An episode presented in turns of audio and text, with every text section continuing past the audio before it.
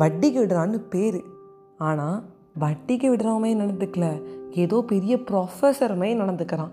என்ன இவன்? அந்த கேள்வி இந்த கேள்வின்னு கேட்டுக்கிட்டே இருக்கான். ஒரு வீடை அடமானம் வைக்கிற. அடமானம் வச்சுட்டு தான் நீ வீட்டு பத்திரத்தை வச்சுட்டு தான் நீ வந்து பணம் கேட்குற அப்படின்னு முரளி வந்து பயங்கரமாக கத்துறாரு.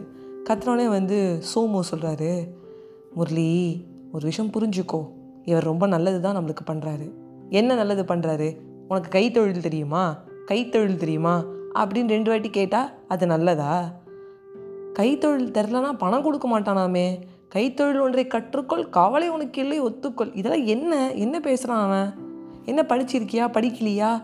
எது வரைக்கும் படிச்சிருக்க? ஏன் வந்து டிப்ளமாவோட நிறுத்திட்ட? அதுக்கப்புறம் நான் படிக்க வைக்கலையே? எதுக்கு இதெல்லாம் கேட்குறான் அப்படின்னு நின்று முரளி கத்துறாரு. சோமு சொல்கிறாரு நம்ம வீடை வந்து அடமானம் வச்சுட்டு தான் வந்து பணம் வாங்குகிறோம் அந்த வீட்டு பத்திரம் ஒரு நாள் மூழ்கிடுச்சுன்னு வச்சுக்கோங்க. நம்மளுக்கு ரொம்ப கஷ்டமாக இருக்கும். சரி அது முழுகலை. கடனை கட்ட முடியுது. ஒரு ஸ்டேஜில் என்னால் கடனை கட்ட முடியல. என்னோடய பிஸ்னஸ் லாஸ் ஆகிடுச்சு அப்போ ஒரு கைத்தொழில் ஒன்று கற்று வச்சுக்கிட்டா அது உனக்கு நன்மையாக இருக்குங்கிறத அவர் நம்மளுக்கு சொல்ல வராரு. யார் கேட்டாலும் பணம் கொடுக்கறதில்ல.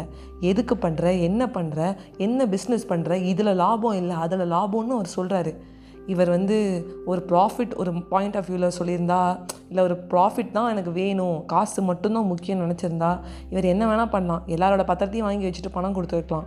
ஆனால் அவர் அப்படி நினைக்கிறது இல்லை இந்த மாதிரி கந்து வெட்டியில் மாட்டி உயிர் போகிறவங்களுக்கு நிறையா பேர் இருக்குது பிஸ்னஸ் லாஸ் ஆகி கையை எடுத்துக்கிறவங்களாம் நிறையா பேர் இருக்கான். அப்படி பண்ணாதன்னு ஆரம்பத்திலேயே ஒஸ்ட்டு என்னங்கிறத சொல்கிறாரு நல்லவர் இவர். அப்படியே முரளிக்கு வந்து டக்குன்னு கஷ்டமாயிடுச்சு. ஐயோ ஒரு மேற்கொண்டு நான் வந்து ஒன்றும் சொல்கிறதுக்கே இல்லைப்பா. மேலாக மட்டும் ஒரு விஷயத்த புரிஞ்சுக்கிட்டு டக்குன்னு பேசிட்டேனே. ரொம்ப நல்ல மனுஷனாக இருக்காரு அப்படின்னு சொல்கிறாரு இன்றைக்கி நம்ம நிறையா பேர் கடன் கொடுத்துட்றோம். ஆனாலும் அவங்களால கடனை கட்ட முடியுமான்னு நம்ம யோசிக்கிறதே கிடையாது. ஒரு ஃப்ரெண்ட்ஷிப் அடிப்படையில் கொடுத்துட்றோம். இல்லை வந்து நம்மளுக்கு வந்து பக்கத்து வீட்டுக்காரங்க ரொம்ப நாளாக இருந்துட்டாங்க அப்படின்னு கொடுத்துட்றோம். இல்லை அவங்க பத்திரத்தை கொடுத்துட்டாங்கன்னு உடனே நீட்டிடுறோம்.